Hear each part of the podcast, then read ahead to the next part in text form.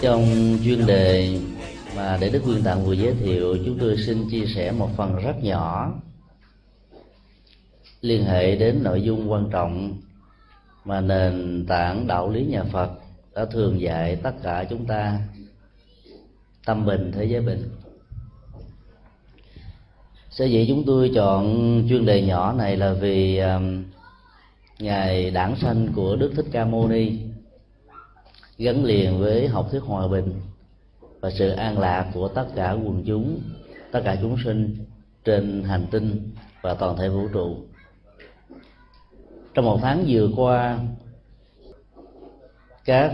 diễn đàn và hội thảo Phật giáo quốc tế đã chú trọng và nhấn mạnh đến ý nghĩa hòa bình mà lời dạy của Đức Phật đã cống hiến cho nhân loại. Vào ngày 11 cho đến 18 tháng 4 2006 Diễn đàn Phật giáo Thế giới lần thứ nhất đã được diễn ra tại tỉnh Chiết Giang, Trung Quốc. Chủ đề của diễn đàn này là thế giới hòa bình bắt đầu từ tâm. Vào ngày 19 cho đến ngày 22 tháng 4 thì tại Đài Loan đặc biệt là trụ sở Phật Quang Sơn Thế Giới ở Cao Hùng Hội nghị lần thứ 23 của Hội Liên hữu Phật tử Thế Giới đã diễn ra với chủ đề Phật giáo và sự khoan dung cho hòa bình thế giới. Cách đây vài hôm, từ ngày 7 cho đến ngày 10 tây tháng 5 tại thủ đô Bangkok của đất nước, của những nụ cười Thái Lan, hội nghị Phật giáo quốc tế lần thứ ba đã diễn ra nhân đại lễ Phật đản của Liên Hợp Quốc tổ chức. Cũng xoáy xoanh chủ đề đóng góp của Phật giáo cho hòa bình thế giới và sự phát triển bền vững. Ba diễn đàn và hội thảo quốc tế của Phật giáo khắp thế giới đều đặt trọng tâm vào nền tảng lời dạy hòa bình của Đức Phật. Không phải không có lý do. Chúng ta vẫn nhớ rằng là vào à, năm 1981 thì lần đầu tiên Liên Hợp Quốc đề nghị có một ngày hòa bình thế giới trong phiên họp lần thứ à, 67 của à, đại hội lần thứ 36 nhưng mãi đến 20 năm sau, tức là vào năm 1901 thì Liên Hợp Quốc một lần nữa trong đại hội lần thứ 55 phiên họp 282 đã thảo luận rất kỹ và đi đến kết luận bằng một nghị quyết chọn ngày 21 tháng 9 của dương lịch làm ngày hòa bình thế giới. Trong nghị quyết của liên hợp quốc đó có giải thích và yêu cầu tất cả các chính quyền, các đảng phái các dân tộc, các tôn giáo và mọi người thường dân. Đến ngày 21 tháng 9 là phải ngưng hết tất cả mọi hoạt động chiến tranh, ngừng bắn. Không như rất hận thù. Và bên cạnh đó có những hoạt động biểu diễn về văn hóa, nghệ thuật, cầu nguyện hòa bình ở các cơ sở tín ngưỡng tôn giáo ai theo tôn giáo nào thì cầu nguyện theo nghi thức của tôn giáo đó. Nỗ lực của liên hợp quốc thiết lập ngày 21 tháng 9 làm ngày hòa bình thế giới là một nỗ lực rất đáng trân trọng. Các tổ chức Phật giáo trên khắp thế giới đã vận động Liên Hợp Quốc thừa nhận ngày đại lễ Phật đản là ngày lễ quốc tế để dẫn đến công nhận ở các quốc gia mà nơi đó Phật giáo không phải là quốc giáo cho phép những người dân, đặc biệt là Phật tử, được nghỉ lễ để chúc mừng ngày ra đề của Đức Như Lai Thế Tôn, mang lại an lạc, hạnh phúc cho số đông, cho chư thiên và loài người. Dĩ nhiên, nỗ lực đó ờ, gặp rất nhiều khó khăn. Mặc dầu được Liên Hợp Quốc chính thức công bố từ năm 1999 và kể từ năm đó đến nay Phật giáo thế giới đã tổ chức đại lễ Phật đản ba lần, với mong mỏi rằng đề xuất ngày đại lễ phật đản được công nhận như là ngày hòa bình thế giới. Cái là một phần là nỗ lực của chúng ta đi hơi chậm so với nỗ lực của liên hợp quốc. Chọn ngày 21 tháng 9 dĩ nhiên là mặc dầu đi chậm, nhưng nếu chúng ta tiếp tục đề xuất và thuyết minh cho liên hợp quốc cũng như thế giới thấy được rằng những lời dạy của như lai thế tôn mang yếu tố của đạo lý hòa bình không sát thân, không hận thù không giết chóc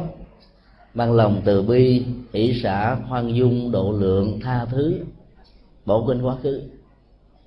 Để gợi lại cho con người về à, tình nhân loại và xa hơn nữa thiết lập tình thương yêu sự sống của con người đối với các loài động vật và môi trường thiên nhiên nghị quyết của liên hợp quốc chỉ đề cập đơn thuần là ngừng bắn để bảo hộ sự sống của con người là hết trong đó không hề có một từ nào, một cụm từ nào đề nghị ngừng sát sanh, ngừng giết chóc, ngừng bạo động. Mặc dầu sự giết chóc các loài động vật đối với liên hợp quốc và các tôn giáo trên thế giới ngoài đạo phật và kỳ nã giáo là không quan trọng nhưng mỗi khi mà tâm con người với những hạt giống và thói quen của sự giết hại vẫn còn, thì hòa bình trong vòng 24 giờ đồng hồ chỉ có giá trị rất ít. Lúc đó nó có thể tạo ra những biến thái mới. Chúng ta không giết con người, không bắn con người, không danh chấp con người, không bạo động với con người. Nhưng chúng ta có thể biến các loài động vật và môi trường thiên nhiên trở thành theo công thức dặn cá chấm thớt không? Cái hạt giống bạo động đó sẽ được chuyển tải và dồn vào phần thế giới còn lại của sự sống. Hòa bình đó chỉ có ý nghĩa một phân nửa cho thế giới loài người mà thôi. Ý nghĩa của hòa bình thế giới theo nhà phật phải được mở rộng bởi vì thế giới đó không chỉ bao gồm có con người có các loài động vật có tất cả mọi chúng sinh chính vì thế mà thế giới hòa bình phải là một cái hòa bình bắt đầu từ tâm của con người. Đối với mọi con người, đối với các loài động vật và đối với môi trường thiên nhiên. Đặt bối cảnh của nội dung đó vào ý nghĩa của ngày lễ Phật đảng chúng ta thấy ý nghĩa của hòa bình thế giới trở thành vấn đề rất là trọng tâm, nhất là liên hệ đến bối cảnh chiến tranh dây dưa trên thế giới và trên toàn cầu. Liên Hợp Quốc được thành lập vào sau Thế chiến thứ hai với mục đích là làm thế nào để tạo ra sự an ninh cho toàn cầu. Nỗ lực của Liên Hợp Quốc là hạn chế chiến tranh một cách tối đa, hủy diệt tất cả các loại vũ khí có thể dẫn đến hủy diệt loài người hoặc là giết con người hàng loạt. Nhưng giới hạn của Liên Hợp Quốc là không thể nào ngăn cản được khuynh hướng chiến tranh và ngừng vũ khí một cách trọn vẹn một trăm phần trăm bởi vì lòng tham của con người, quyền lợi của con người, của các đảng phái, các quốc gia, các liên minh, khó có thể chấp nhận cái gì đó tuyệt đối từ góc độ hòa bình, từ lòng từ bi như đạo lý nhà phật đã dạy cho tất cả chúng ta. Một trong những phương hướng mà liên hợp quốc dạy và yêu cầu tất cả mọi người tôn thờ ngày lễ quốc tế và hòa bình đó là phải duy trì một phút im lặng và mặc niệm vào lúc giữa trưa 12 giờ. Trước đó và sau đó đó, có các hoạt động rất ấn tượng. Chẳng hạn như treo những cái cột tượng trưng cho hòa bình và sự yêu chuộng hòa bình với chiều cao hai mét rưỡi. Trên đó có ghi một câu, nguyện cầu hòa bình có mặt trên thế giới dân tộc nào thì ghi ngôn ngữ của dân tộc đó. Cái cột hòa bình này tượng trưng cho một ý thức về giá trị của đời sống an vui hạnh phúc khi mà tất cả sự sống được tôn trọng. Sự bình quyền về mạng sống giữa con người và các loài động vật đó được nhà Phật đề cao đến độ các tôn giáo khác cảm thấy rất khó chịu vì họ nghĩ rằng thượng đế và các thần linh đã tạo ra các loài động vật gia súc chu cấp cho sự sống của con người. Lý luận đó có thể tạo ra một ân sủng rất lớn từ lòng từ bi của thượng đế. Nhưng nếu phân tích một cách cùng tột đó, thì lòng từ bi này là lòng từ bi có phân biệt. Cho nên trước đây nó được gọi là lòng bác ái thôi. Vì trọng tâm của bác ái là nhắm về con người đạo lý nhân bản được thế giới này ca ngợi đó, có rất nhiều giới hạn bởi vì chủ yếu của nó là phục vụ cho con người thôi. Còn họ bỏ rơi tất cả các loài chúng sanh còn lại. Trong khi đó, sự tương tác về quy luật của đời sống theo học thuyết duyên hệ của nhà Phật không chỉ có con người thế giới mới tồn tại mà phải có các loài sự sống khác. Cho nên lòng từ bi của nhà Phật lại vượt lên trên bác ái và học thuyết đạo lý của nhà Phật vượt lên trên tất cả mọi học thuyết nhân bản thông thường. Người ta ca ngợi nhân bản như là đạo lý quan trọng nhất. Nhưng nhân bản chỉ phục vụ cho con người. Trong đó hòa bình thế giới là cho tất cả mọi loài và mọi chúng sinh. Chính vì thế mà chúng ta có thể nạp thêm những nội dung mới của nhà Phật cho đạo lý hòa bình thế giới của Liên Hợp Quốc và của ờ, khắp mọi người trên hành tinh này người ta còn à, tổ chức ừ, triển lãm về văn hóa nghệ thuật của à, tình thương, về à, đời sống an vui hạnh phúc sau thời chiến tranh. Vốn có quá nhiều tan nát, chết chóc, khổ đau, tàn tật, bệnh hoạn. Và để sự phục hồi đó được diễn ra tốt ở con người đó, nó đòi hỏi đến một quá trình tu tập nội tâm rất lớn với rất nhiều nỗ lực của con người bằng sự hiểu biết, tha thứ hỷ xã bao dung, vân vân. Thì chất liệu của lòng từ bi và an lạc đó mới có thể thiết lập được và thay thế những cảm xúc của nỗi khổ, niềm đau trong quá khứ do chiến tranh gây ra. Trên khắp hành tinh này, trải dài một quá trình lịch sử mấy nghìn năm, kể từ khi con người bắt đầu có sự sống nếu chiến tranh được quan niệm như là một trong những à, nỗ lực để giành quyền lợi về cho một con người, một cộng đồng, một dân tộc, một liên minh, thì hòa bình là nỗ lực ngược lại, mang an lạc hạnh phúc đến cho mọi người nhiều hơn là cho một tổng thể, một cá thể nhất định nào đó sự giành giật quyền khống chế giữa chiến tranh và hòa bình nằm ở ờ, chiều sâu tâm thức và thái độ tâm lý của những người tham chiến. Chủ nghĩa yêu nước, tinh thần ờ, dân tộc và giá trị của sự hy sinh đó đã được các quốc gia trên khắp thế giới này đề cao. Để cho các chiến sĩ lao vào các trận ừ, chiến và họ chỉ có một sự lựa chọn chết hoặc là sống. Cái chết của bản thân họ có thể dẫn đến sự tan tóc và khổ đau cho dân tộc của họ. Cho nên phần tìm đến sự sống á, trở thành nhu cầu rất lớn và họ cần phải tham chiến với tất cả lòng yêu nước sẵn có để mang lại hòa bình cho dân tộc cho quốc gia của mình. Dĩ nhiên trong cuộc chiến giữa hòa bình và chiến tranh đó, sự chiến thắng chỉ nằm ở chỗ tấm lòng tuệ giác của con người được thiết lập trên nền tảng của lòng từ bi mà đạo lý đức phật đã dạy. Trong chiến tranh thì không bao giờ có hòa bình thật sự.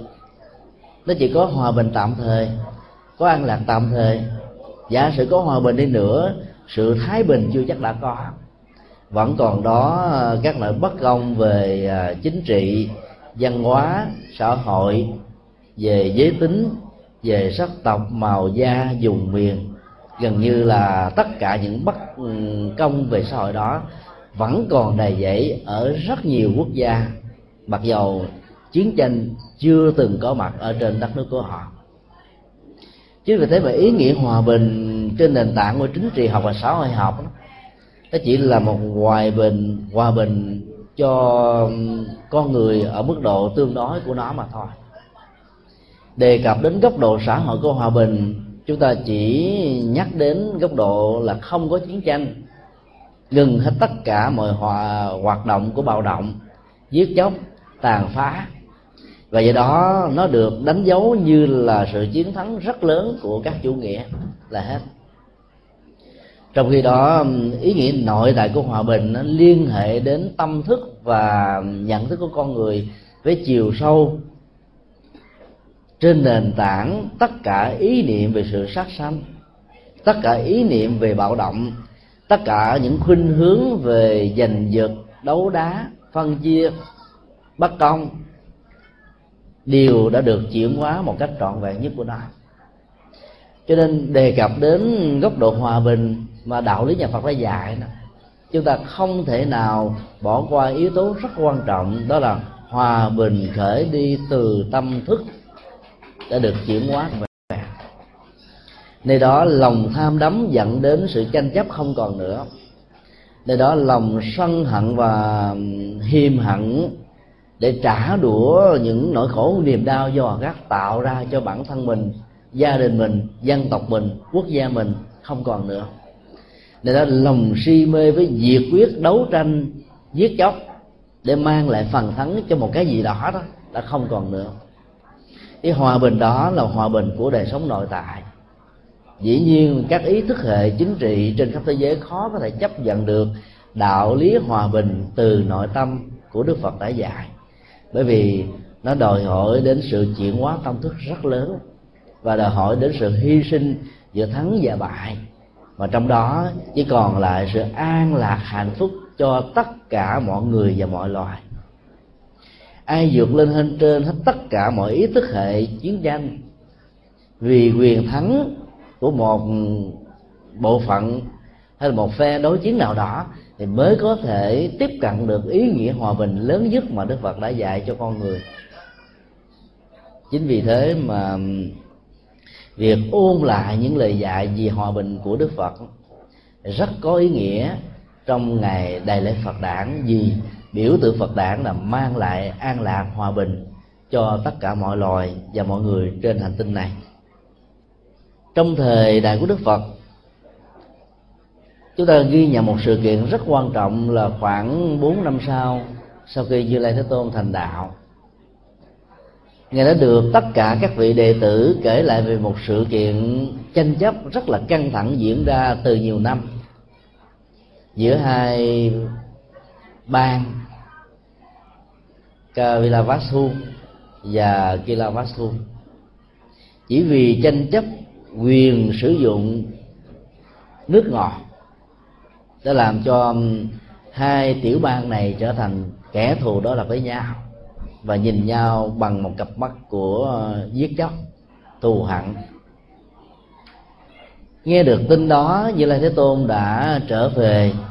và đứng ngay giữa biên giới của hai tiểu bang này. Cuộc chiến đã bắt đầu sắp đặt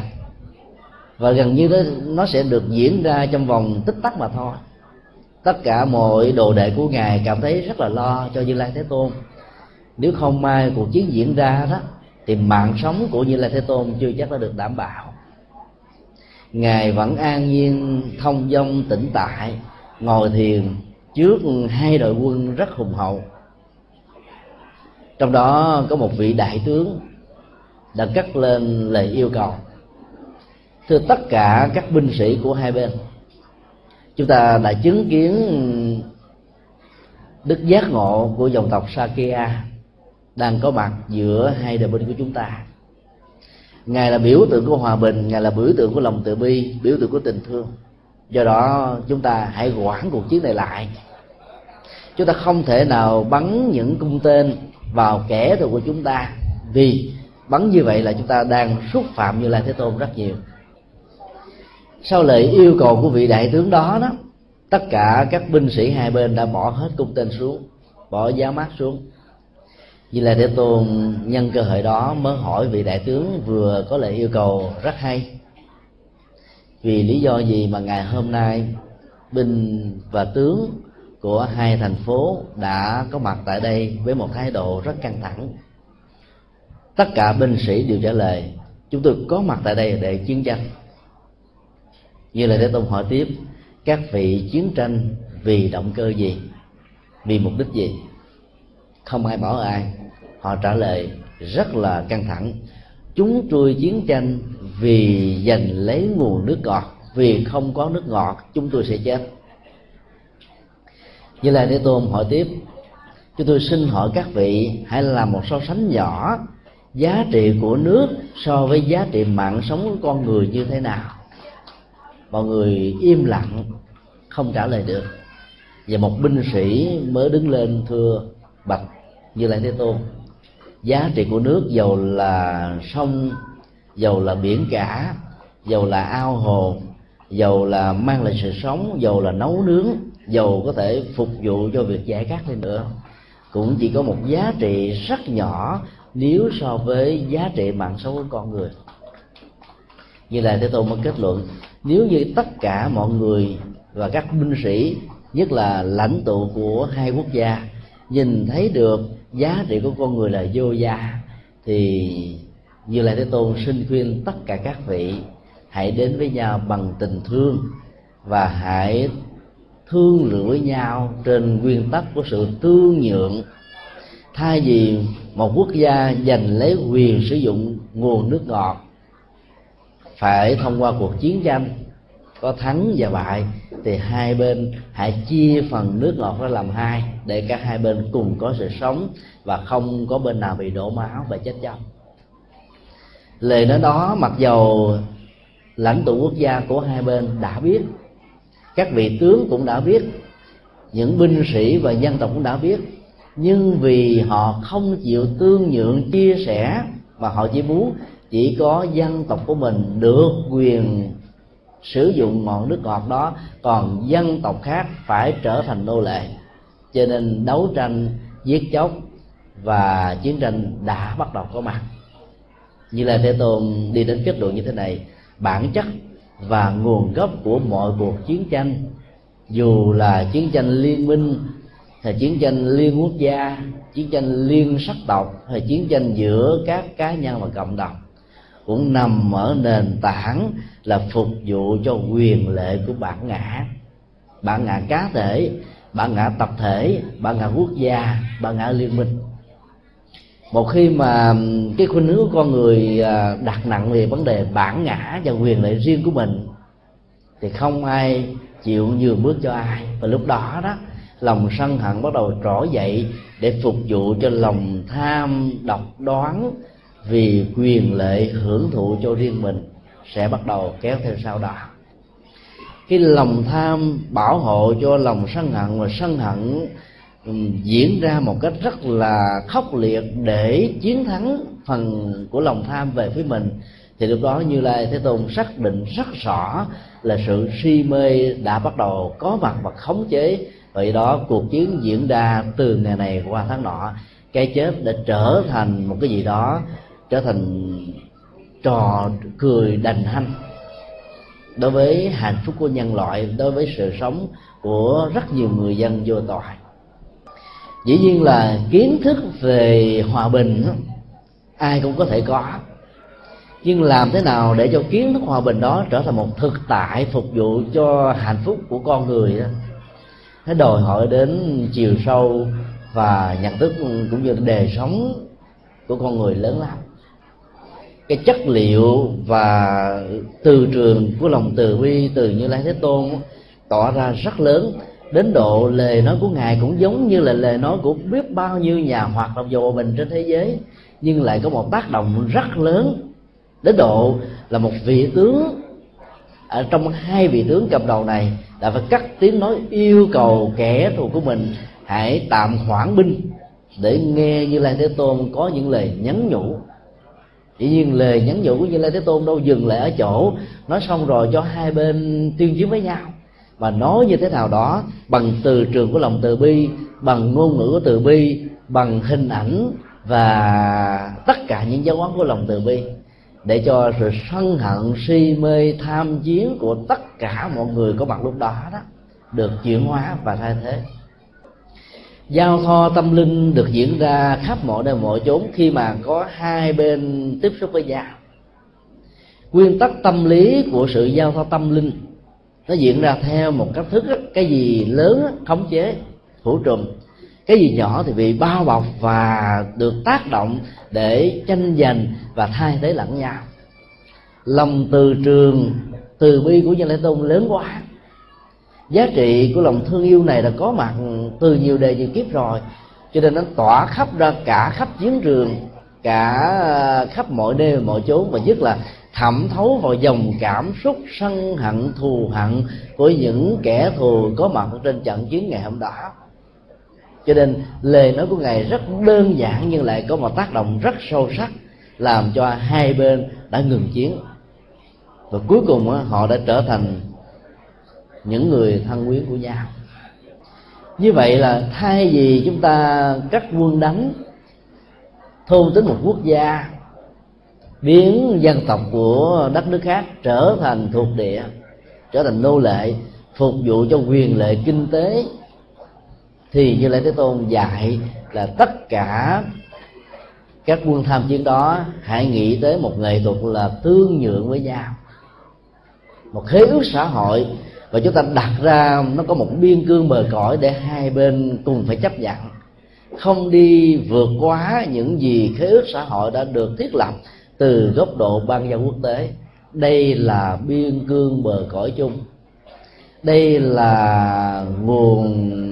thiên nhiên chung mà dân tộc của hai bên có thể chia sẻ và giúp đỡ lẫn nhau ở một cách thức mà hai bên cùng có lợi. Khế ước xã hội đó là một trong những nỗ lực quan trọng nhất để cho hai bên tham chiến cảm thấy rằng mình không hề bị mất mát. Nếu có chăng chỉ là sự chia sẻ, nhường lại một phần cho bên kia để cả hai bên cùng có được sự lệ lạc giống như nhau. Sự hòa đàm thường được đặt ra ở giá trị của lợi ích kinh tế, lợi ích chính trị, lợi ích văn hóa. Nói chung, nếu như bên nào cũng cảm thấy rằng thông qua cuộc hòa đàm và tương nhượng đó, phần lệ lạc không mắc ở bản thân mình, ở phía mình, thì khế hòa bình đó có thể được thiết lập và ký kết lẫn nhau như là thế tôn không bao giờ đứng về bất cứ một phía nào. Mặc dầu ngài sanh ra tại Kavilavastu là ca thị la Về nhưng những lời dạy về hòa bình của ngài không bao giờ phục vụ cho dân tộc Sakya.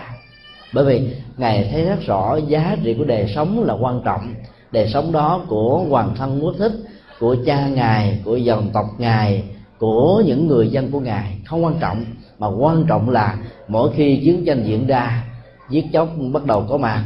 Tàn phá có gieo rắc khắp mọi nơi. Và khổ đau đó, có thể 50 năm sau chưa chắc gì đã phục hồi được. Cho nên lòng từ bi đó phải được ừ, xem như là yếu tố quan trọng. Và sự sống của con người đó phải được đặt ra trên nền tảng của mọi cuộc hòa đàm. Chính vì thế mà ngài đã thành công các khế ước về hòa bình thế giới thường đặt trên quyền lợi nhưng nếu như chúng ta quá tham vọng và chọn quyền lợi quá nhiều về phía bên mình đó,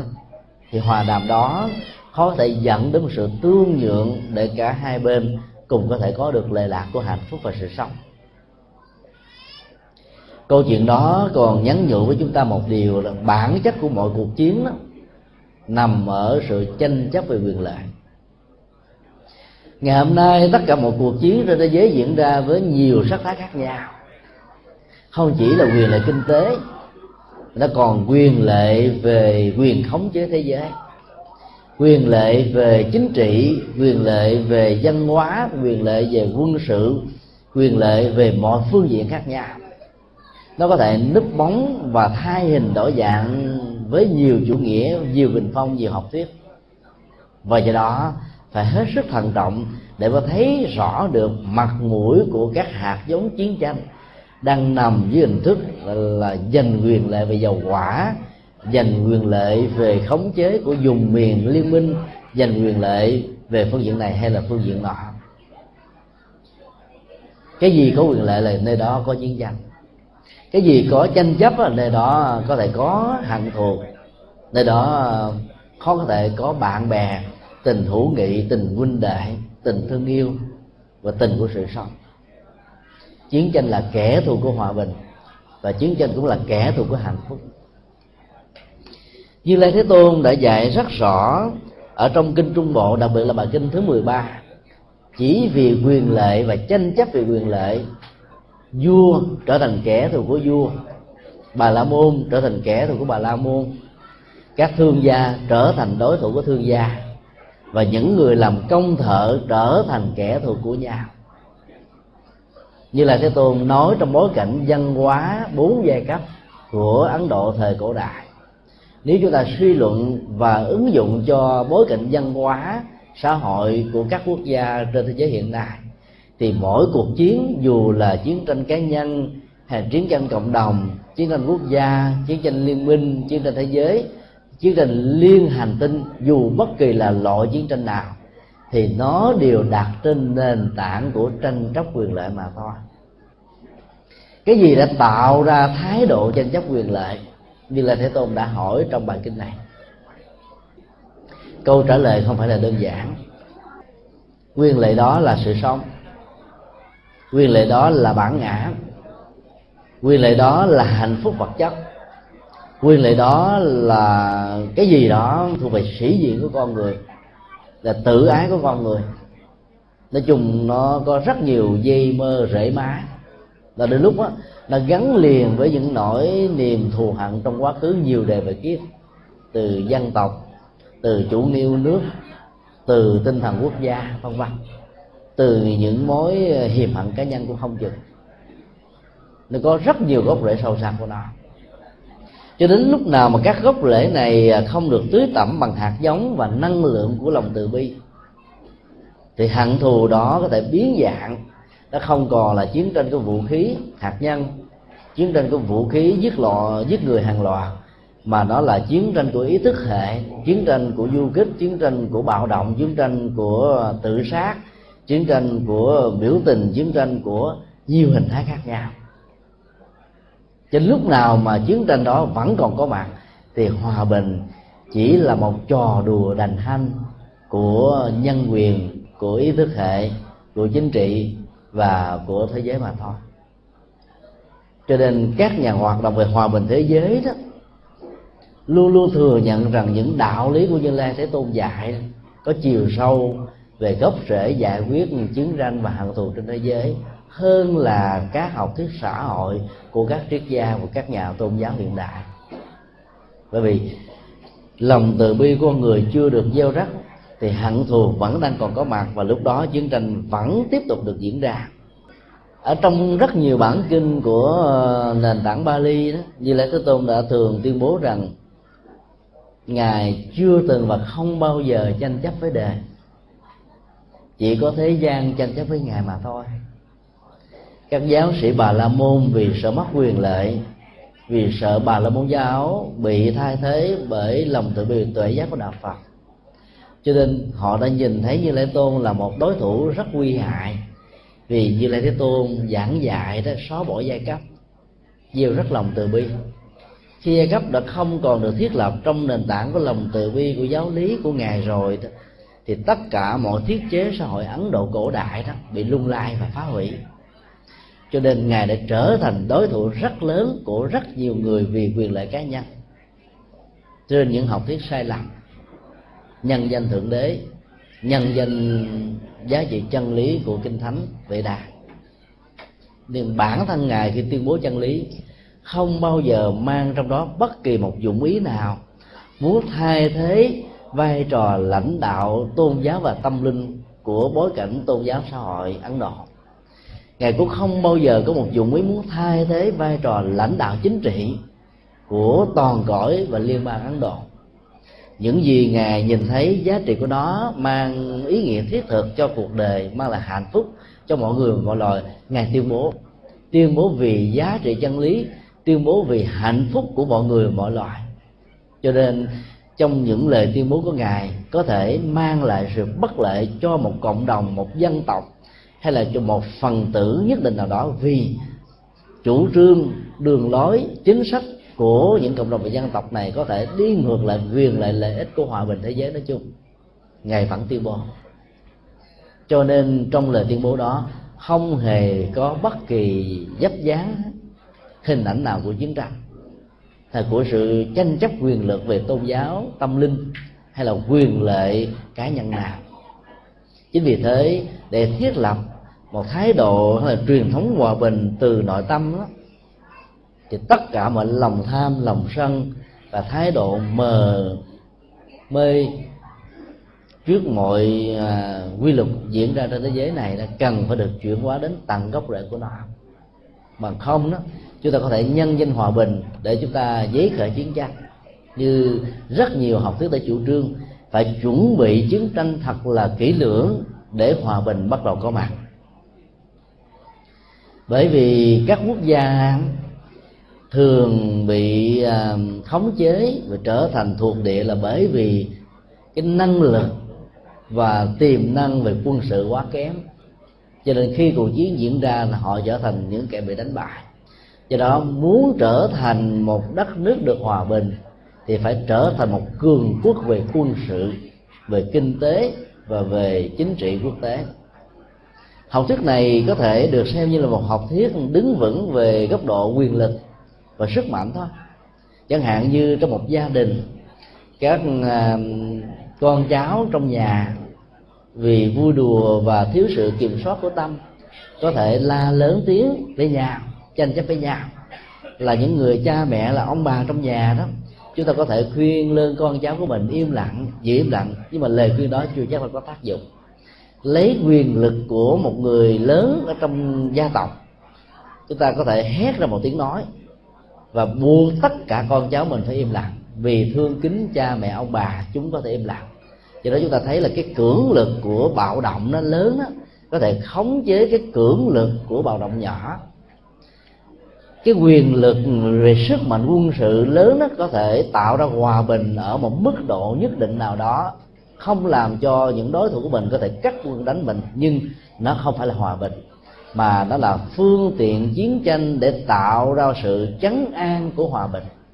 Mà bản chất của nó là một sự khủng bố. Ngấm ngầm,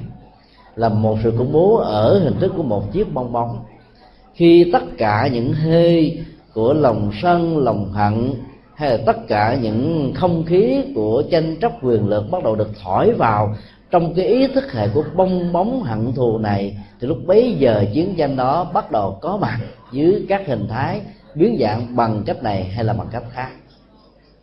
Do đó đó, nhà Phật dạy chúng ta phải làm thế nào đó để tiêu diệt hận thù từ ngay gốc rễ của nó. Và muốn như vậy thì như lai thế tôn đã dạy là hãy từ bỏ và chuyển hóa dòng cảm xúc hiềm hận về chiến tranh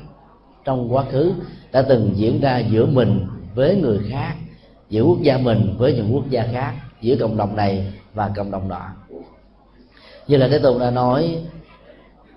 bằng một thái độ như thế này, nếu ai đã từng quan niệm rằng nó giết tôi, nó đánh tôi, nó mang lại khổ đau cho dân dân tộc tôi, cho con người của tôi, cho người thân của tôi, ai ôm niềm hận ấy thì hận thù không bao giờ vui được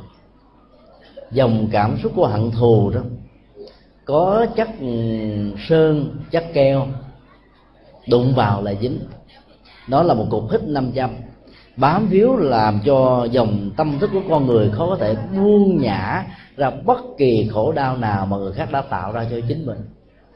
Trong lúc chúng ta quan niệm rằng chúng ta mang lại sự trả đũa để giải quyết nỗi khổ đau trong quá khứ mà người khác đã tạo ra cho mình,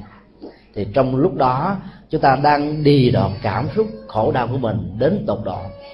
Mỗi lần hồi tưởng về nỗi khổ, niềm đau do người khác đã tạo ra cho mình, thì dòng cảm xúc này được kích hoạt và nỗi khổ, niềm đau bắt đầu có mặt và sống lại lần thứ hai, lần thứ ba, lần thứ tư. Có thể đến một n lần nó được diễn ra theo một cấp số cộng rồi được nhân lên thành một cấp số nhân. Cho đến lúc nào đó cái nhớ về nỗi khổ niềm đau trong quá khứ của do chiến tranh, do tranh chấp, do hận thù gây ra chưa được chuyển hóa và chưa được thay thế đó. Thì đến lúc đó, chúng ta vẫn là tác nhân, vẫn là tác giả, tạo ra sự khủng bố, tạo ra niềm đau, tạo ra nỗi khổ cho bản thân mình trước nhất. Sự trả thù không biết có thành công hay không,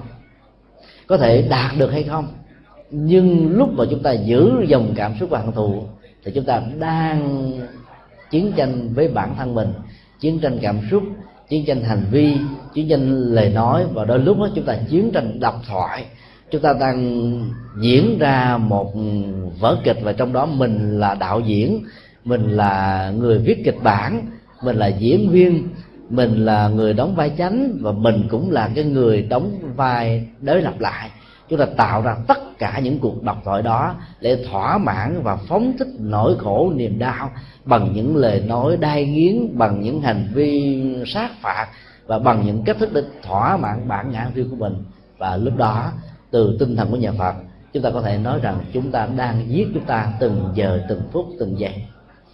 Chính vì thế mà như lai thế tôn dạy là phải từ bỏ dòng cảm xúc và những hạt giống hiềm hận bám sâu rất ở trong tâm cảm và ý thức hệ của con người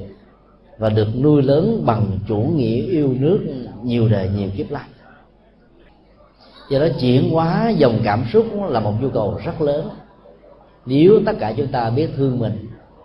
dĩ nhiên có những con người đóng vai trò là một người chiến sĩ yêu nước thật sự họ không thể nào không cầm súng ra biên cương bờ cõi. Họ không thể nào không giết kẻ thù để giữ biên cương bờ cõi khỏi sự xâm lăng của người khác. Trong lúc làm nhiệm vụ đó, chúng ta phải mang đạo lý của lòng từ bi và trách nhiệm, chứ không phải mang lòng sân hận để trả đũa lại những gì nỗi khổ niềm đau đã tạo ra cho dân tộc chúng ta. Mà tâm trạng của lòng từ bi đó thì hạt giống của giết hại vẫn có, nhân quả của sự giết hại vẫn phải trả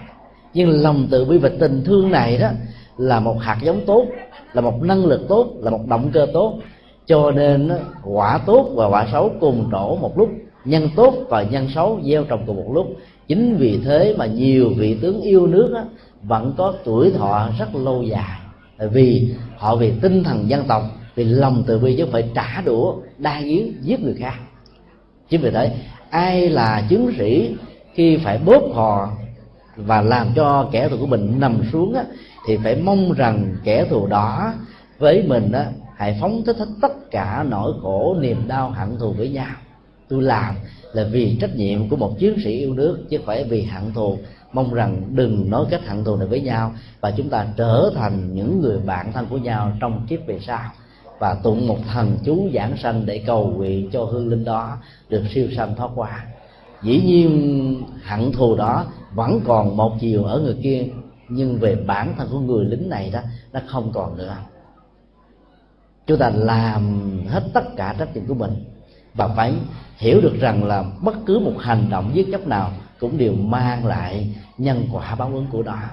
do đó phải từ bỏ với lòng hiềm hận. Và nếu như ai đó, chiến sĩ nào đó của những những dân tộc đã mang lại nỗi khổ niềm đau cho quốc gia của mình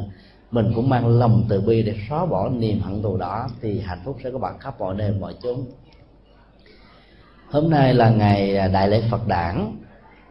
Lời dạy của đức phật về hòa bình là những lời dạy phong phú nhất trong các tôn giáo từ trước đến giờ.